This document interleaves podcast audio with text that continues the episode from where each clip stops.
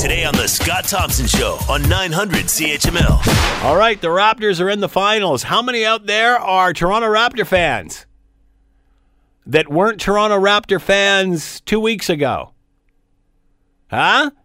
There's a lot of you on board, and you know, uh, and I can understand the purists, the diehards that you know been following following this team faithfully for the last couple of decades, and like, you know, through thick and thin, they're there, and then all of a sudden, boom, they're in the playoffs, they're doing well. Now they've made it to the finals. Everybody's jumping on board, offering their opinions. And the purists are like, come on, just because your Leafs lost and you got nothing else to do with your time.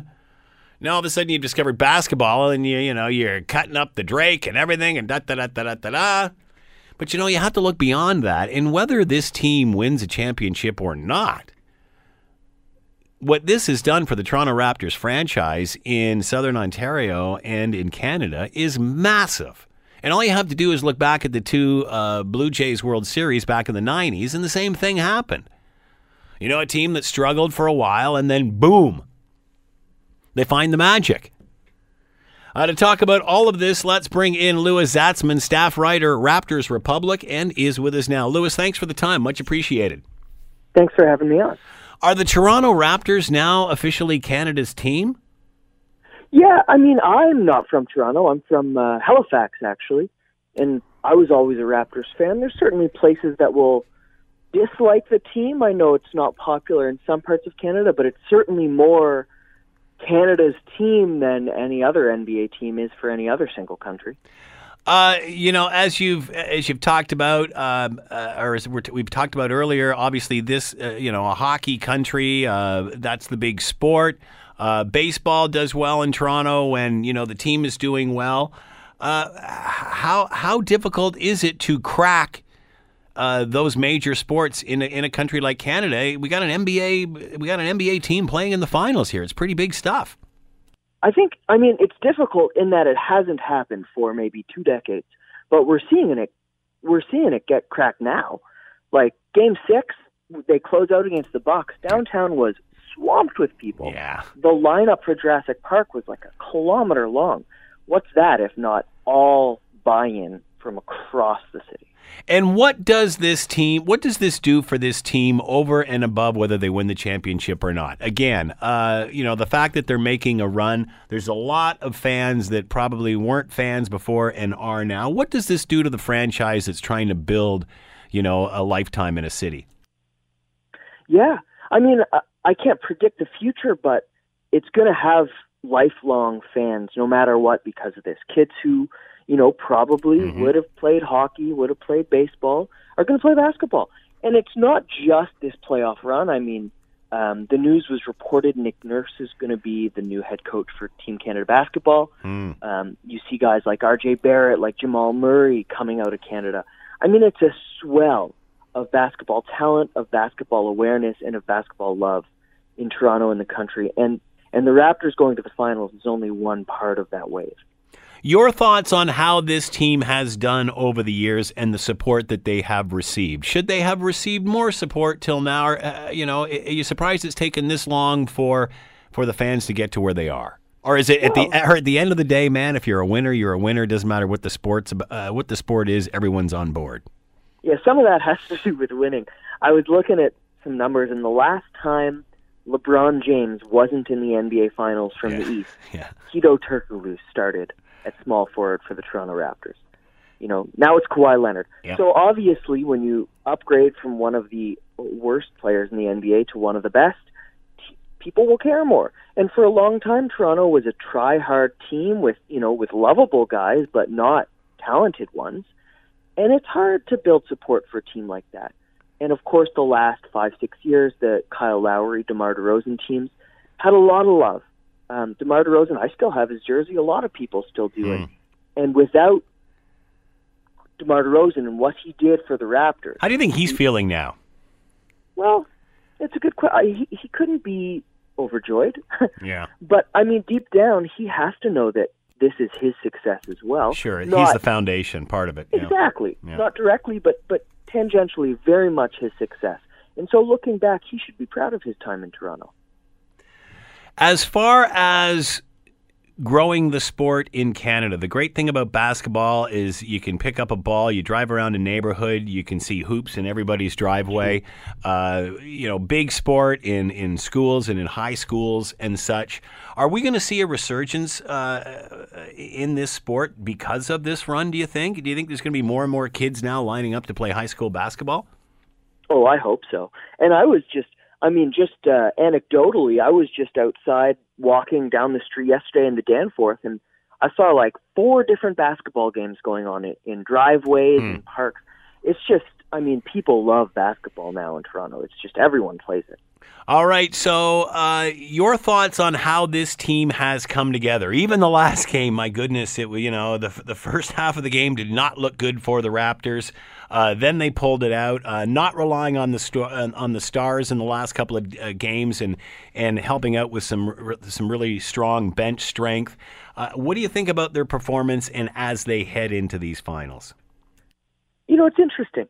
For a long time, people thought the team's um, the team's identity was based on offense, was based on running the floor. Yeah. You know, Pascal Siakam getting out in transition, uh, Kyle Lowry hitting threes.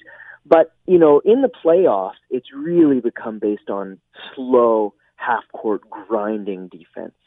Um, that's how they beat Milwaukee. That's how they came back in Game Six, and just the the addition of Marc Gasol being able to take up space, just such a smart defender that identity is what they've grown into. And that's and, fun to watch too. Yeah, I mean, it's not as fun, I think, for the casual viewer as scoring 130 and hitting 23s. But if you like basketball, watching a team strangle someone on defense, yeah. you're right. That's absolutely fun. Otherwise, it's end to end, back and forth, back and forth, back and forth, back and forth. Yeah, and that can be tiring to watch as well. So, uh, your thoughts on how they're going to do against the Golden State Warriors? I mean, obviously, they swept their series, they've been resting. Uh, and you hear so many things about this great team. Uh, what do you think their chances are? Or is the fact that um, you, you, know they did sweep it in four and they've been resting and, and Toronto's in, the zone? I mean, could they could they take this? I think they can. In fact, I don't think it's um, you know guaranteed by any means, but my prediction is that they win in seven. Uh, you know, Toronto is home court advantage. They have tons of veteran guys who've been through the wars, you know, in the East and Western Conference. Kawhi Leonard is a finals MVP. Uh, these guys are, are talented. The defense, especially, will be, I think, just fine against Golden State's attack. And Kawhi Leonard could be the best player in this series, whether or not Kevin Durant comes back. All right, lots of chatter uh, in regard to Drake and, and everything he's done for this team and, and the publicity that he's he's uh, helped produce and generate over the years, being a a fan and uh, and such a supporter of the team. Uh, your thoughts on uh, I guess two games ago his reaction, not so much last game. Uh, what are your thoughts on his involvement and, and his ability to stray on the court every so often? Yeah, uh, I think the story on one hand is very overblown. Yeah. Um, but Drake's also, I mean, he works for the team. He's the global ambassador.